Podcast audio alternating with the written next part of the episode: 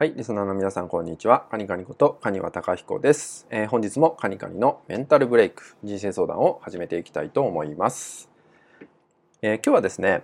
えー、何かこうプラスに生きていきたいとかね、えポジティブに生きていきたいとかね、そういうふうに考えた時に、え大事なポイントっていうのがねありまして、それはね人のネガティブな話は極力聞かないことっていうのがねおすすめになります。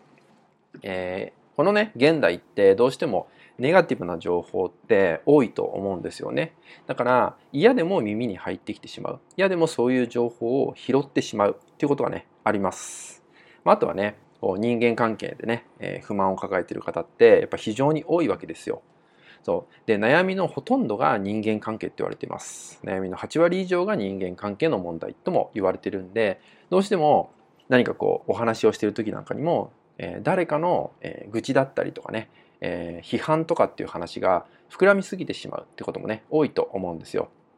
でそれを、まあ、聞いてしまうとですね、えー、ネガティブって、えー、伝染します。伝染してくるんで、えー、気づかないうちにそんなねネガティブな空気ってものを、えー、あなた自身も吸ってしまうってことが起きちゃうんですよね。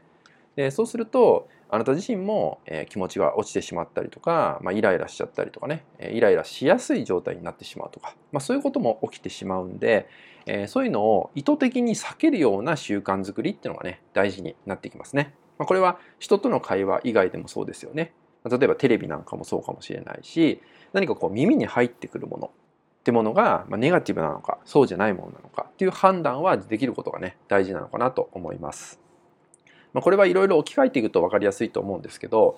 例えばね、えー、あなたが電車に乗っていましてで電車に乗ってる時に、えー、何かねこう乗客同士で、まあ、トラブルがあったとしますよね。で一方の方がすごい怒鳴ってる車内で怒鳴ってるっていう空気感を味わった時に少なからずあなた自身もそれを聞いてたら嫌な気持ちになると思うんですよ。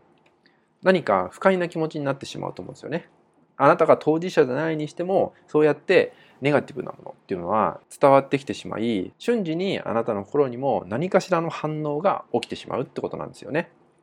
そうだからここは意識しないとどんどん入ってきますあなたのとこに。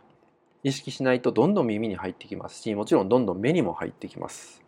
なので極力そういうものに触れないっていうね生活を送るってことが大事なんですよね。それがえ前に進む成長するとかね一歩前進する勇気にもつながってくるんで、え他人のね特に他人のネガティブなものには邪魔をされないようにここを心がけるってことはね大事にしてもらえたらと思いますのでねそんな意識をね持ちながら、え過ごしてもらえたらと思います。